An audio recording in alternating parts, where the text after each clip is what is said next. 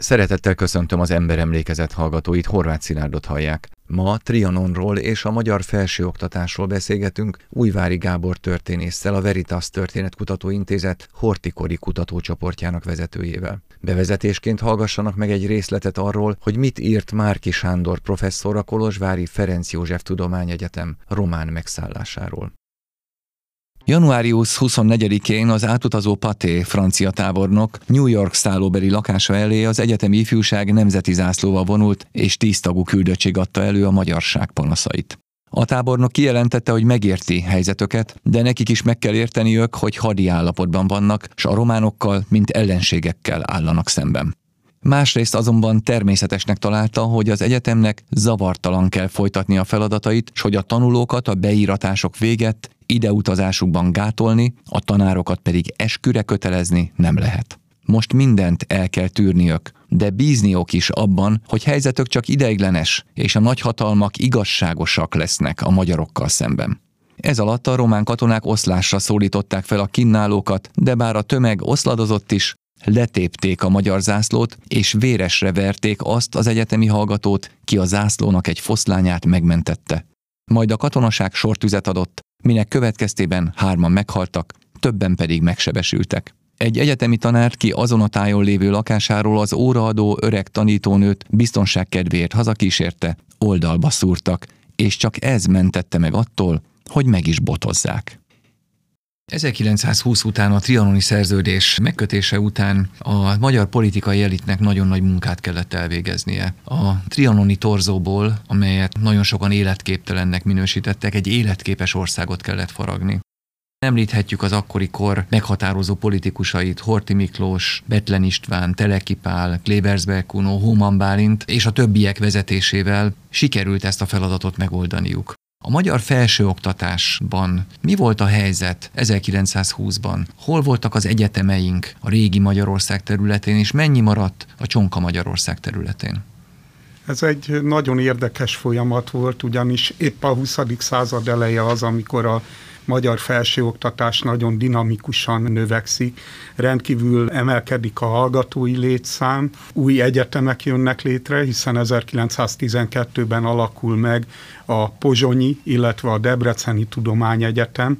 Hozzáteszem, hogy ezek az első világháború közbejötte miatt még épp hogy csak elkezdik a működésüket, mire a háború véget ér. Ennek egy beszédes példája, hogy 1918. októberének végén adják át Debrecenben a klinikai épületeknek, tehát az orvosi karnak az úgynevezett felvételi épületét, ami tulajdonképp a betegek befogadását, adminisztrációját szolgálta, és azért emelem ki ezt az eseményt, mert ez az utolsó olyan aktus, ahol negyedik Károly király közszereplőként jelenik meg, akár mint király, akár mint császár, tehát ez október vége fele van már, és ez az a nap egyébként, amikor a magyar parlament is utoljára ülésezik, egyébként negyedik Károlynak ebből a debreceni látogatásából nagy botrány is kerekedik, hiszen a pályaudvaron a Gotterhalte zenéjével fogadják, miközben a magyar himnusszal kellett volna, aztán persze vált a zenekar, és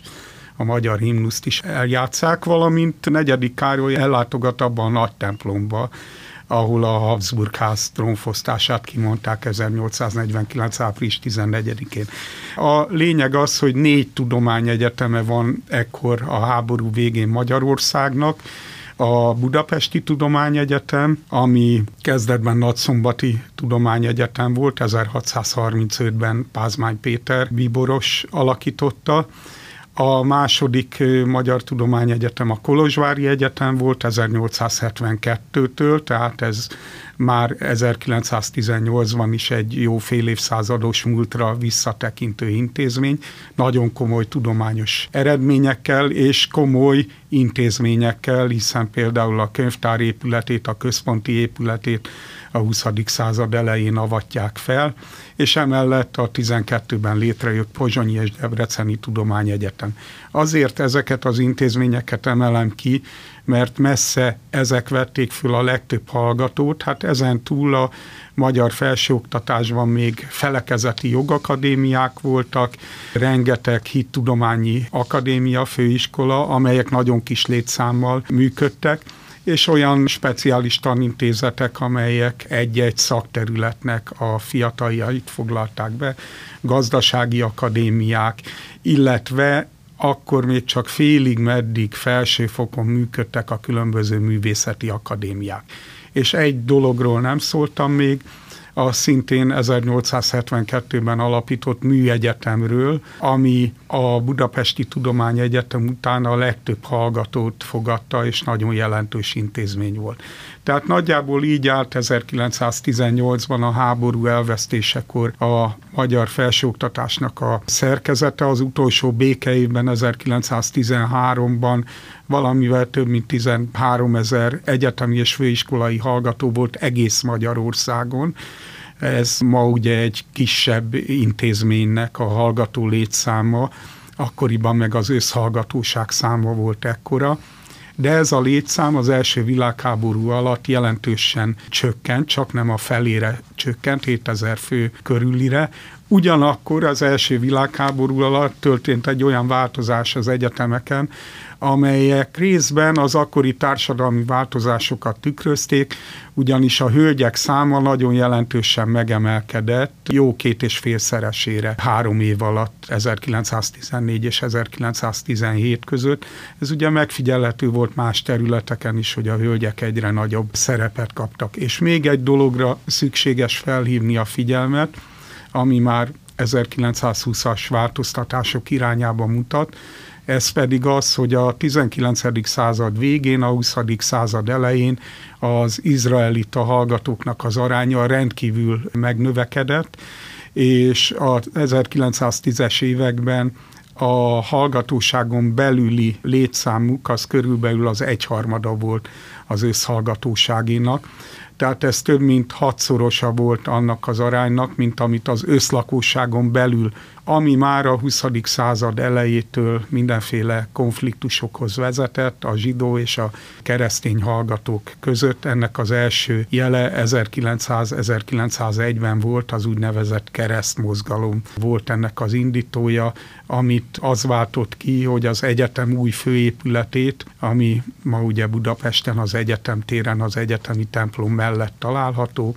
ekkor adták át, és a lépcsőfordulókból a magyar címerről a kereszteket letörték, a gyanúsítottak zsidó hallgatók voltak, és ennek megfelelően egy nagyon komoly, egy éven át tartó, és még hatásaiban tovább húzódó vita bontakozott ki arról, hogy milyen szerepet is játszanak az izraelita hallgatók a magyar felsőoktatásban. Mindezt azért mondtam, mert kicsit előrevetíti 1920-at, amikor a numerus clausus törvény megalkotásával a zsidókat erőszakosan és törvényi keretekkel akarták a magyar felsőoktatásból, ha nem is kirekeszteni, de legalább az arányukat visszaszorítani. Tehát ezeknek a gyökerei a 20. század elejére nyúlnak vissza, és arra, hogy nagyon megnövekedett az izraelita hallgatók létszáma, aminek persze társadalomtörténeti okai voltak, a zsidóságnak a városokba tömörülése,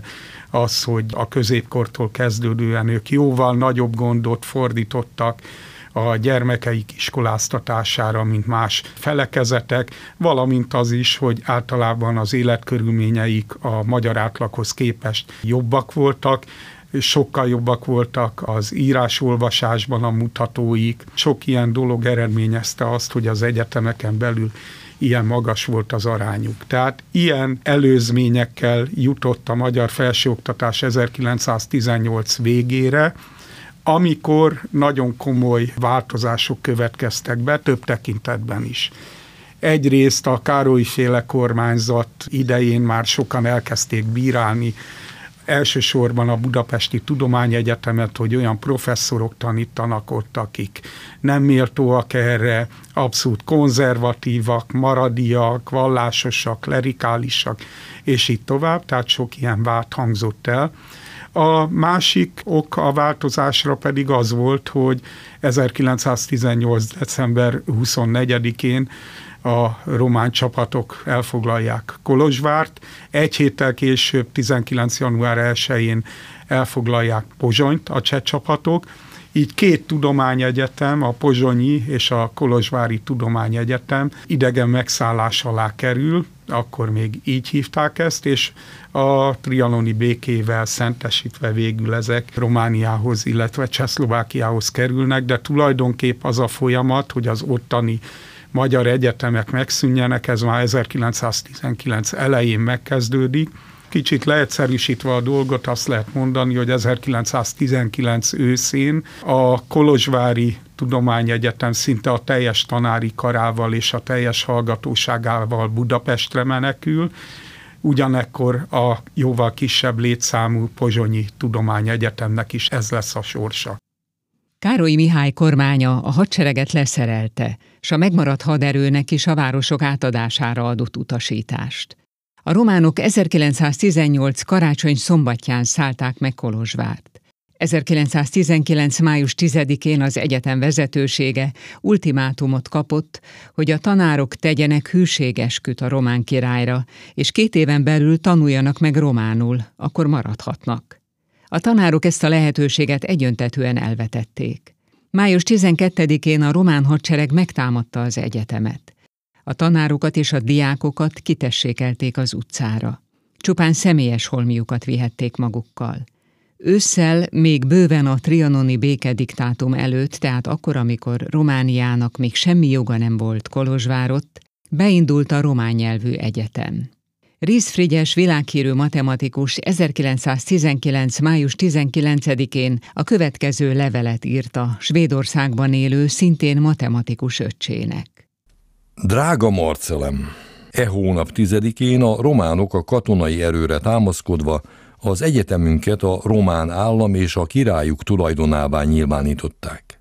És mivel a nemzetközi jogi előírásokra támaszkodva egyhangulag visszautasítottunk egy hazaáruló levelet, e hónap 12-én 48 órával a felszólításuk után a katonai erők, mi alatt az órák folytak, váratlanul körülvették az egyetemet, a tanárokat kiutasították az intézményekből, a tudományos felszerelésünket lefoglalták, körülbelül 2500 diákot azonnali felfüggesztéssel kiszórtak az egyetem életből. Másfelől azonnali elbocsátás terhe alatt arra kényszerítik a tanársegédeket, az adjunktusokat, hogy maradjanak a helyükön, és például az orvostudományi kar asszisztenseit, akikből néhányan docensek és tiszteletbeli tanárok, arra kényszerítették, hogy olyan román nemzetiségű vezetés alatt folytassák a klinikán a munkát, akiket a megszállók neveztek ki erre a posztra.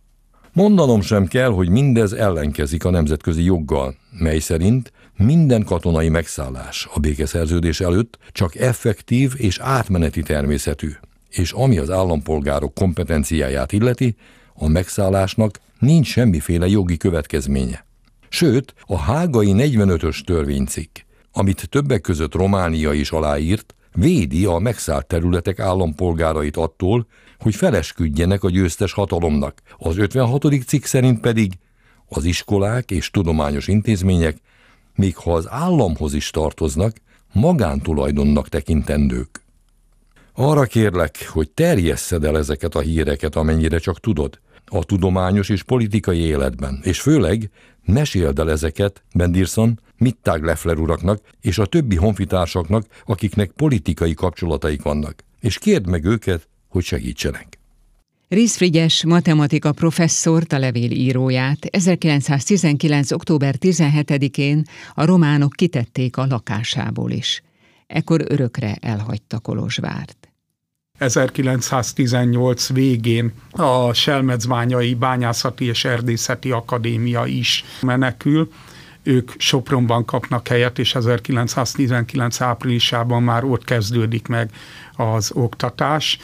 Ők annyival voltak szerencsésebbek, mint az előbb említett két tudományegyetem, a Pozsonyi és a Kolozsvári, hogy szinte a teljes felszerelésüket, könyvtárukat is magukkal hozták és ez az intézmény lett az alapja aztán a Soproni bánya és erdő mérnöki képzésnek, amely 1934-ben a József Nádor Műegyetembe tagolódott be és még más főiskolák is menekülnek. Két példát mondok még, az Eperjesi Jogakadémia az Miskolcra menekül, a Máramaros-szigeti pedig Hódmezővásárhelyre. Ez az utóbbi csak néhány évet működik, 1924-ben bezárja a kapuit. Emellett Magyarország elveszt két nagyon jól felszerelt gazdasági akadémiát, Kolozsváron és Kassán, ami a határokon túl megmarad a magyar felsőoktatásból, az kizárólag a hittudományi főiskoláknak a sora, amelyek azonban, miként már említettem is, nagyon kis létszámmal működnek, tehát ezek jelentéktelen intézménynek tekinthetők.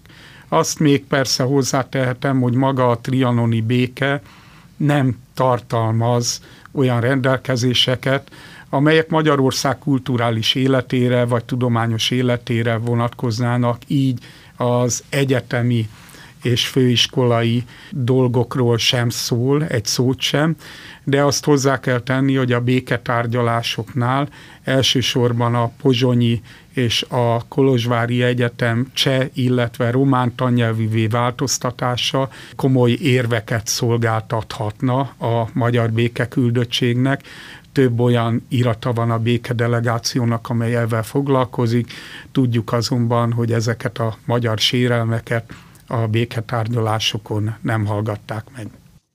Lengvári István munkájában a Pozsonyi Erzsébet Tudományegyetem felszámolásának folyamatát írta le. A cseh csapatok 1919. január 1-én szállták meg Pozsonyt, amelyet a Budapesten regnáló Károlyi kormány nem védett meg. Az új csehszlovák zsupán kormánybiztos Számolja Zok 1919. január 6-án közölte, hogy az Erzsébet Tudományegyetemet csehszlovák állami tulajdonnak tekinti, de felkéri a tanári kart, hogy a tanévet változatlan formában fejezze be. Zok az egyetemet is meghívta a városi bevonulási ünnepségre, amit az egyetem tanácsa elutasított. A kormány biztos válaszul bezáratta az egyetemet, a tanárokat rendőri felügyelet alá helyezte, többüket Pozsonyon kívülre internálta, az egyetem tanácsa pedig nem tarthatott üléseket. A városban eközben a munkásság és a tisztségviselők körében február 11-12-én sztrájk tört ki. Követelései között szerepelt az egyetem megnyitása is. A békés 10-12 ezer fős tüntetés a cseh csapatok sortüzenyomán több halálos áldozatot követelő incidensé vált. A júliusban megjelent rendelettel, mely egy új cseh és szlovák tannyelvű négykarú egyetem kiépítését tűzte ki célul, gyakorlatilag megpecsételődött az Erzsébet Tudományegyetem sorsa. Az új hatalom a pozsonyban maradt oktatók munkáját a professzorok letartóztatásával, illetve lakásainak rekvirálásával is lehetetlenné tette. Mi történik hosszabb távon a pozsonyi, illetve a kolozsvári intézménnyel, vagy általában véve a Csehszlovákiában, illetve Romániában rekett magyar intézményekkel? Ezek teljesen idegen nyelvűvé válnak, vagy azért megőrződik valamennyi magyar jelleg bennük? Semmiféle magyar jelleg nem őrződik meg bennük. A Kolozsvári Tudományegyetemen egyetlen egy magyar professzor volt 1940-ben, amikor a második bécsi döntés következtében Kolozsvár visszakerül észak együtt Magyarországhoz, és újból magyar tannyelvű egyetemé válik.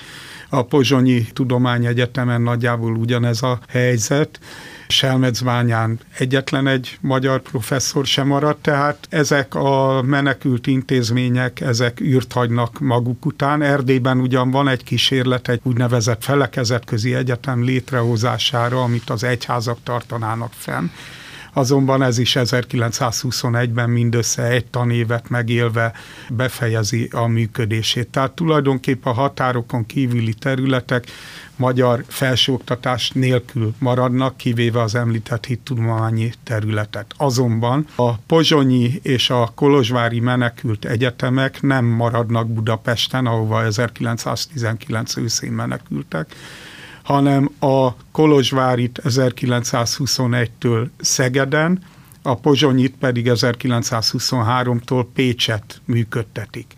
És ezeket tulajdonképp jogfolytonosnak tekintik az egykori anyaintézményekkel, amit az is jelez, hogy a nevüket is megtartják, tehát a Kolozsvári Ferenc József Tudományegyetem, Szegeden is Ferenc József Tudományegyetemként működik tovább, akár csak a Pozsonyi Erzsébet Tudományegyetem, amit Erzsébet királynéről neveztek el, szintén Erzsébet Tudományegyetem néven működik Pécset. És érdekességként jelzem itt, hogy 1940-ben, mikor októberben újra megkezdődik a magyar tannyelvű oktatás a Kolozsvári Egyetemen, akkor formailag Szegeden egy új egyetem jön létre, miközben ott már 20 éve működik, de jogilag csak ekkor jön létre Szegeden egy új egyetem, amit Horti Miklósról neveznek el, és amely Kolozsvár mellett természetesen működik tovább.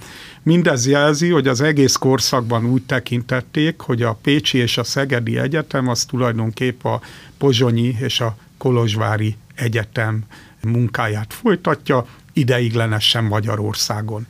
Így ideiglenesen aztán a Kolozsvári visszakerült öt esztendőre Kolozsvárra, hiszen a ottani egyetem 1945-ig folytatja a működését, majd Kolozsvárot létrejön egy magyar nyelvű és egy román nyelvű egyetem 1945 után, 1959-ben pedig ezt a két tudományegyetemet egyesítik, és napjainkig is ez a szisztéma ér tovább, Babesbolyai Tudományegyetem néven, amelyen napjainkban elég erős a magyar tagozatnak a munkája, tehát nagyon sok karon, nagyon sok szakon van magyar tannyelvű oktatás, de hozzá kell ehhez tennem, hogy a 70-es évek közepétől kezdődően az ottani magyar jelenlétet fokozatosan csökkentették. Tehát érdekes a története egyedül ennek a Kolozsvári intézménynek is, de azt mondhatom, hogy 1920 után magyar tannyelvű felsőoktatás, kivéve a hittudományi főiskolákat csak Magyarországon van.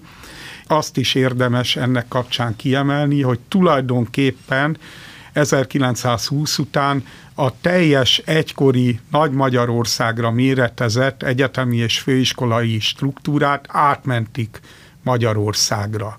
Ugyanúgy négy tudományegyetem lesz, mint ahogy korábban volt, azért hangsúlyozom most is ezt, mert a hallgatóságnak a döntő többségét ez veszi fel. A másik nagy hallgató létszámmal rendelkező intézmény, a műegyetem pedig eleve Budapesten volt, tehát itt nem volt ilyen jellegű változás.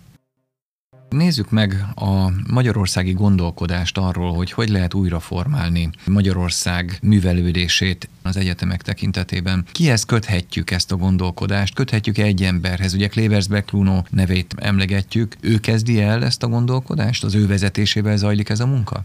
Tulajdonképpen nem, hiszen itt is egy folyamatosság észlelhető. Már 1918 őszétől támadják a professzori kart, 1919 elején pedig egy nagyon komoly változtatás kezdődik meg a Budapesti Tudományegyetemen, ami akkor az ország egyetlen nagyobb működő felsőoktatási intézménye. Elveszik az egyetem autonómiáját, ami a középkortól mindmáig jellemzi az egyetemi életet, hogy az egyetemek autonómiáját intézmények maguk döntenek elvileg arról, hogy milyen oktatókat fogadjanak be, hogyan rendezzék a tanulmányi rendszerüket, stb. stb. Ezt az autonómiát megszüntetik, ezzel párhuzamosan új tanszékeket hoznak létre az egyetemmel való egyeztetés nélkül. Ezeket a változtatásokat a tanácsköztársaság még radikálisabban folytatja, abszolút egy politikai kinevezésen alapuló intézményé változtatja meg a magyar felső felsőoktatási intézményeket közvetlenül a közoktatásügyi népbiztosságból irányítottan, és erre reakcióként 1919 őszén visszaállítják a korábbi rendet,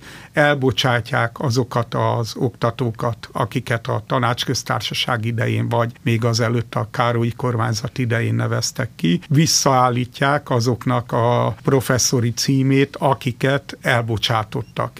Egyébként hozzá kell tennem, hogy több embert bocsátott el a Károlyi rezsim, illetve a kommun, mint amennyit utána az 1919 őszén kezdődő újrarendezés során az új egyetemi vezetőség.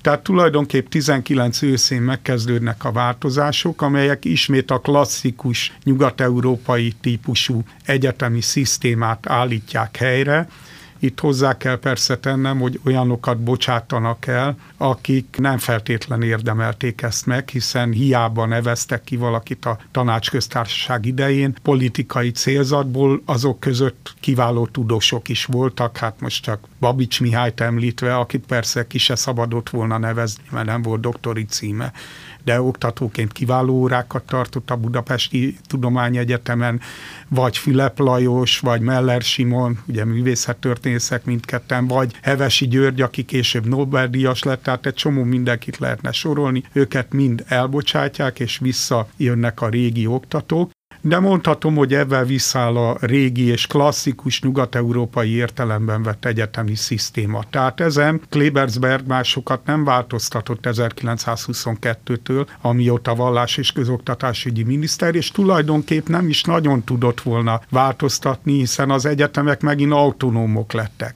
Mikor Klebersberg bele akar nyúlni az egyetemi autonómiába egy orvos professzor kinevezésével, ebből óriási botrányok származnak voltak 1927-ben. Az egyetem ekkortól nagyon keményen ügyel arra, hogy az autonómiáját megőrizze, ő dönthessen arról, hogy milyen oktatókat vesz fel.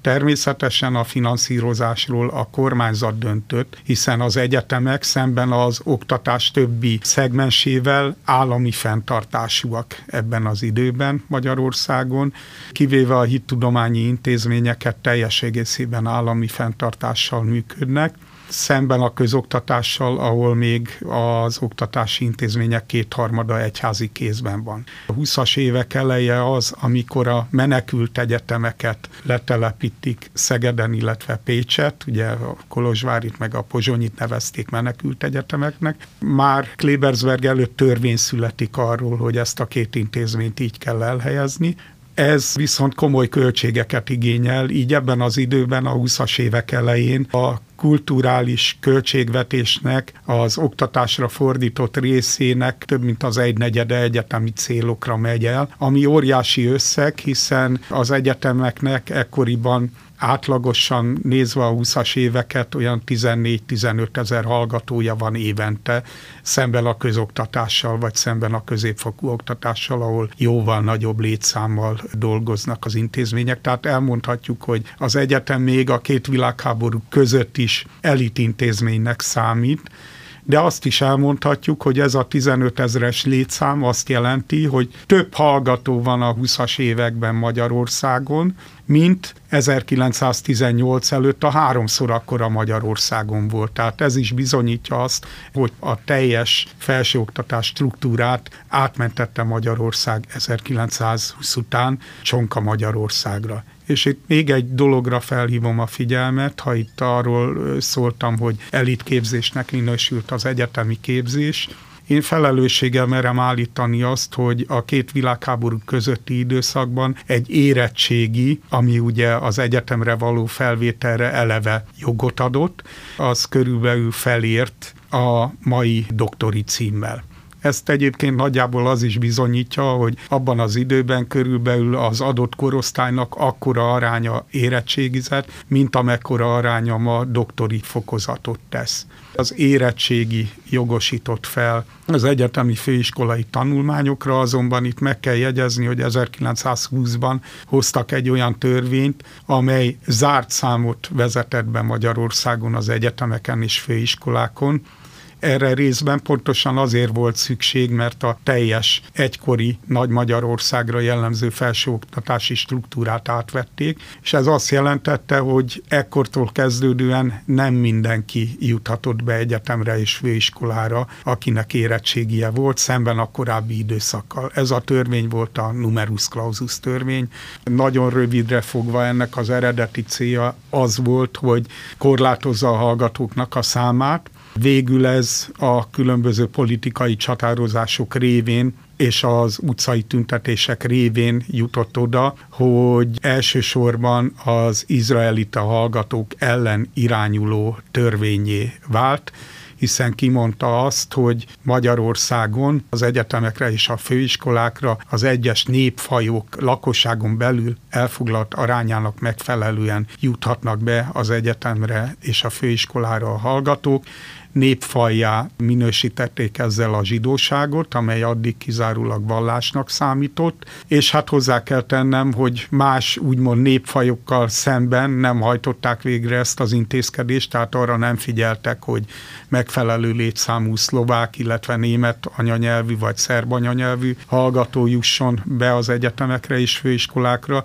Egyedül arra ügyeltek, hogy minél több zsidó hallgatót próbáljanak távol tartani a felsőoktatási tanulmányoktól. Hozzáteszem, hogy ez teljesen a 20-as években, sőt a 30-as évek elején sem sikerült, hiszen mindvégig magasabb volt az izraelita hallgatóknak az arányszáma az egyetemeken és főiskolákon, mint amekkora a lakosságon belül elfoglalt arányszámuk volt.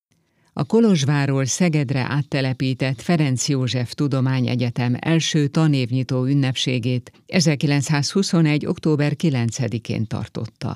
Szeged városának régi vágya teljesült, amikor hosszas küzdelmek után végre egyetemhez jutott. Az induláskor az egyetem vezetésének számos anyagi problémával kellett megküzdenie. Minden épület, eszköz, oktatási felszerelés a Románná tett egyetemen maradt Kolozsvárott. A kiváló matematikus Rész Frigyes egy üres laboratóriumban lakott Szegeden. Így ír erről testvérének Rész Marcelnek Svédországba 1921. november 10-én. Kedves Marcikám, tehát minden jót és különösen egy jó szolíd svéd katedrát. A mieink itt kissé gyengék, egy szél elfújhatja. Két hete ismét fenyegetett a földön futás veszedelme. Egyébként is sok jó akarattal, de teljesen hiány az anyagi eszközöknek, tulajdonképpen potemkinezünk. Még elfogadható lakásom sincs, amíg kapok, remélhetőleg egy-két hónap múlva, beköltöztem mindenestül Pogány Béla tanári laboratóriumába, mely műszerek hiány egyelőre teljesen üres. Sokat gyötörnek az adminisztrációval, és hetekig nem volt egy íróasztal, melynél zavartalanul dolgozhattam volna. Most már nekiülök de indíts meg kérlek az akciót nálatok is, mert a szemináriumunk a Demecki féle könyveken kívül eddig az államtól semmit sem kapott. A költségvetés szerint az egész egyetemnek ebben a tanévben könyvekre körülbelül 200 ezer korona jut. Tehát kevesebb, mint ezer svéd korona. Sokszor csókol szerető bátyád, Frici. Éveknek kellett eltelniük, míg az állami támogatás rendszeres lett, és a felszereléseket biztosították. Az egyetem alapkövét 1926. október 5-én tették le milyen államalkotó vagy államalapító, állam újraformáló gondolatok vannak a magyar felsőoktatás újjáépítésének, áttelepítésének hátterében. Mi az, ami mozgatja a kormányzatot? Talán Teleki Pál és Betlen István kormányait érdemes említenünk. Az egyik, ez az úgynevezett kulturális decentralizáció, tehát Budapest vízfejűségének a megszüntetése. A két világháború között viszonylag sikeresnek lehetett ezt minősíteni. Megmarad Budapestnek a vízfejűsége, de azzal, hogy a Debreceni Egyetem mellett Szegeden és Pécset is tudományegyetemeket hívtak életre, illetve már meglévőket oda telepítettek le, a Pozsonyit és a Kolozsvárit. Ezzel a két városnak a fejlődését nagyon nagyban segítették, hozzájárultak ahhoz, hogy ezek a két világháború között viszonylag gyorsan fejlődő városok voltak.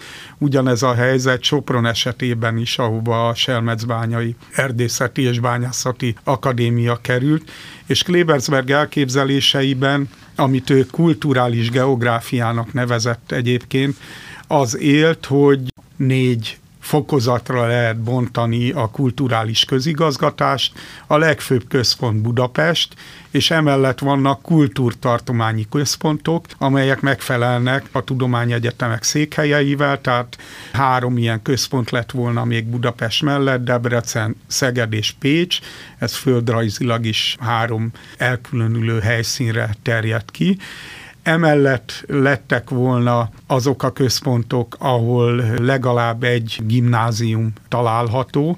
Ezek általában a megyeközpontok voltak, és végül a járási központok, ahol legalább egy polgári iskolának kellett lenni. Ugye a polgári iskola az a két világháború közötti időszaknak, illetve az 1867 utáni időszaknak egy olyan intézménye volt, amely a középiskolák közé tartozott, valójában azonban a mai általános iskolának a felső tagozatát jelentette, de általában középfokúnak tekintették már a polgári iskolát is. Tehát négy ilyen szint volt, a főváros, a kulturális tartományközpontok, a kulturális központok, és végül a járási központok a polgári iskolában.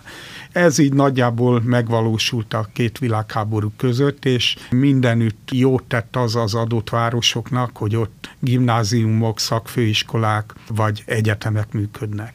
Mi volt a gondolati háttere annak, hogy az akkori kormányzat Magyarország történetében tapasztaltakhoz képest rendkívüli összegeket fordított a kultúrára, a művelődésre, és így aztán a felsőoktatásra is? Tulajdonképpen egy szociáldarvinista gondolat volt az alapja, aminek az a lényege, és ez máig képviselhető gondolat, hogy a nemzetek versenyében azok jutnak előrébb, amelyek a kultúrára, a tudományra nagyobb összegeket fordítanak. Azok az államok lesznek versenyképesek, ahol kulturális, tudományos célú kiadásokra az állami költségvetésből magasabb az arány, mint más államokban, amelyek erre kevesebb többet költenek. Ez egyébként egybecseng Klibersberg Kuno egyik kedvenc, nagyon sokat hangoztatott gondolatával, a kultúrfölény gondolattal, aminek pedig az a háttere, hogy a Kárpát-medencén belül kulturális fölénye volt sok szempontból a magyarságnak, hiszen a kulturális mutatói sokkal jobbak voltak, mint például a románoknak, a szerbeknek, a horvátoknak, pláne mint a ruténoknak vagy a szlovákoknak. És itt azért zárójelben meg kell jegyeznem azt is, hogy a Kárpát-medencei románságnak és szerbségnek sokkal jobbak voltak a kulturális mutatói, mint a romániai vagy a szerbiai románoknak és szerbeknek 1918 előtt.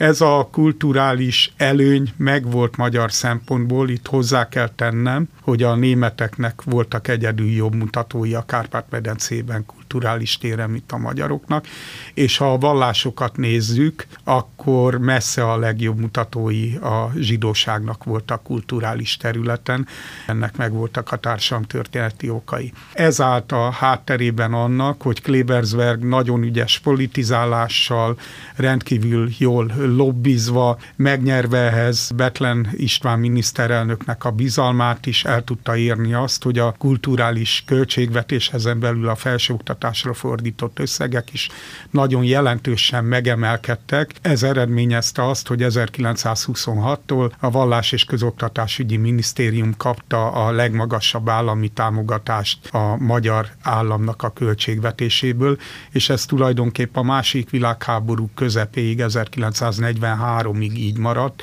Hóman Bálint, Klebersbergnek a szintén több mint kilenc éven át miniszterként tevékenykedő utóda, még kicsit emelni is tudta a részesedést az állami költségvetésből Klebersberghez képest. Klebersberg elérte azt, hogy 1927-től 10% fölötti volt az az arány, ami erre a célra jutott Hóman Bálint minisztersége idején volt, hogy ez 13%-ot is elért. Részlet Klebersberg Kuno miniszternek a Tihanyi Kutatóintézet megnyitóján elmondott beszédéből. A magyar nemzetnek tisztában kell lenni azzal a tragikus igazsággal, hogy ha a művelődési versenyben alul maradunk, ha az ellenünk egyébként is jól beszervezett agitáció folytán, azoknál a nyugati kultúrnemzeteknél, akik ma a világ sorsát intézik, az a meggyőződés verne gyökeret, hogy a balkáni államok bennünket túlszárnyaltak, akkor veszve lennénk, mert lefegyverzetten, nyitott határokkal, üdvöt a legközelebbi jövőben mástól alig várhatunk, mint erkölcsi és szellemi erőnktől. Véresen komoly dolgokról van itt szó, amelyekkel pártpolitikai okokból taktikázni nem szabad. Erőink fogyatékosságát tervszerűséggel igyekszem pótolni mert az egész világ kultúrpolitikájában a természettudományos oktatás és a kutatás a jelszó. Különösen a kémia és a biológia fejlesztése érdekében hoznak hihetetlen áldozatokat az egyes nemzetek. Kultúrpolitikánk csak akkor lehet sikeres, ha kultúrfölényünk fenntartását az egész országa maga nagy szentügyének vallja, és a nemzeti közhelyeslés lendítő kerekeit a nagy mű szolgálatába állítja, éppen úgy, amint a szerbek és a csehek, a románok és a görögök kitörő lelkesedéssel szemlélik azt a kétségtelenül hatalmas munkát, amely e fiatalabb kultúráknak fellendítése iránt olyan erővel és következetességgel folyik, hogy attól a tárgyilagos szemlélő nem vonhatja meg elismerését. Én a mutatkozó aggodalmas tünetek ellenére is rendületlenül hiszek a magyar nemzet élet erejében. Hiszem, hogy párhuzamosan dolgozva a népművelésért és a magas kultúráért egyaránt, meg nem tűrve el kettő demagóg szembeállítását, állandóan fenn fogjuk tudni tartani művelődési fölényünket. Van ennek az átalakításnak olyan területe, amely nagyon kapcsolódik Trianonhoz, illetve Trianon meghaladásához. A Selmecbányai Akadémia Sopronba települt át, és az egykori Selmecbányai akadémisták nagyon jelentős szerepet játszanak abban, hogy Sopron Magyarország része maradhatott. Nem tudom, hogy nélkülük az egész nyugat-magyarországi felkerés ilyen értékű lehetett volna-e, mint amilyen lett minden bizonyal nem lett volna olyan hatása a nyugat-magyarországi fölkelésnek, hiszen a szavazás idején valóban ők játszották a kulcs szerepet, mozgósították a lakosságot, és ma már a történészek egyértelműen azt gondolják, hogy éppen emiatt az egykori selmeci akadémistáknak döntő szerepe volt abban, hogy Sopron és környéke magyar kézen maradhatott. Ezzel tulajdonképp az első komolyabb rést ütve a trianoni békeszerződés szerződésen. Beszéljünk meg egy kicsit a színvonalról. Említette, hogy érettségivel lehetett bekerülni az egyetemre, és azt is említette, hogy az érettségi olyan szintű volt, hogy az tulajdonképpen egy mai doktori fokozatnak is megfelelne. No de akkor mit tett ehhez még hozzá az egyetem? Az milyen színvonalú volt? Milyen szinten tudott az, aki lediplomázott az akkori magyar egyetemeken? És különösen az, aki aztán még doktorált is. A kikerültek döntő többsége a mai mércéhez mérten nagyon magas színvonalon állt, akár tanárnak ment, hiszen ugye a tanárképzés szintere is az egyetem volt, akár tudósnak ment. Ezt bizonyítja az is, hogy a két világháború közötti Magyarországnak a tudományos élete, annak ellenére, hogy 1919 után jó részt politikai okokból nagyon sok jeles tudós hagyta el Magyarországot, akik aztán Nyugat-Európában vagy Amerikában futottak be nagy karriert. Tehát ennek ellenére is, ha összegezni kellene, akkor el lehetne mondani azt, hogy a két háború közötti Magyarország tudományos élete az igen magas színvonalon át, akár a humántudományokat, akár a reáltudományokat, akár az orvosi, akár a műszaki tudományokat tekintjük, de ez nem csak a tudományos életre volt jellemző, hanem a magyar kulturális életre ugyanígy. Tehát ha én a saját szűkebb szakmámat nézem, a történettudományt, akkor bizony Magyarországon olyan kiváló tudósok egymás mellett soha nem dolgoztak ennyien, mint abban az időben. Tehát itt Domanoszki Sándortól kezdve Szegfű Gyulán át, Human Bálintig, Májusz Szellemérig, Dér Józsefig, Angyal Dávidig, Károly Árpádig rengeteg nevet lehet sorolni, akiket joggal tartunk számon ma a legnagyobb magyar történészek között de más humán területeken is nagyjából ez volt a helyzet, és hát jelzi a magyar tudomány súlyát, hogy ekkor született az első olyan Nobel-díj, ami részben magyar kutatások eredményeit tükrözte, Korábban is voltak magyar Nobel-díjasok, de ők nem itthoni tevékenységük alapján kapták meg ezt a címet. Ugye Szentgyörgyi Albertnek a Nobel-díja, akit nyugat-európai tanulmányútjairól Klebersberg hívott haza, hogy itthon kamatoztassa a tudását, és szegedi kutatásai eredményeként kapta meg 1937-ben a Nobel-díjat. Itt zárójelben jegyzem meg, hogy Szentgyörgyi nem maradt hálátlan, mert mikor hazajött a Nobel Nobel-díj átadásáról, akkor az első útja a Szegedi Altemplomba a Klebersberg sírjához vezetett, oda ment egy virágcsokorral, megköszönve azt, hogy Klebersberg őt hazahívta, és így lehetett magyar Nobel-díjas. Kedves hallgatóink, ma Trianonról és a magyar felsőoktatásról beszélgettünk Újvári Gábor történésszel, a Veritas Történetkutató Intézet Hortikori kutatócsoportjának vezetőjével. Ha tetszett az emberemlékezet, keressék továbbra is a hollapokon. Köszönöm figyelmüket, Horváth Szilárdot hallották.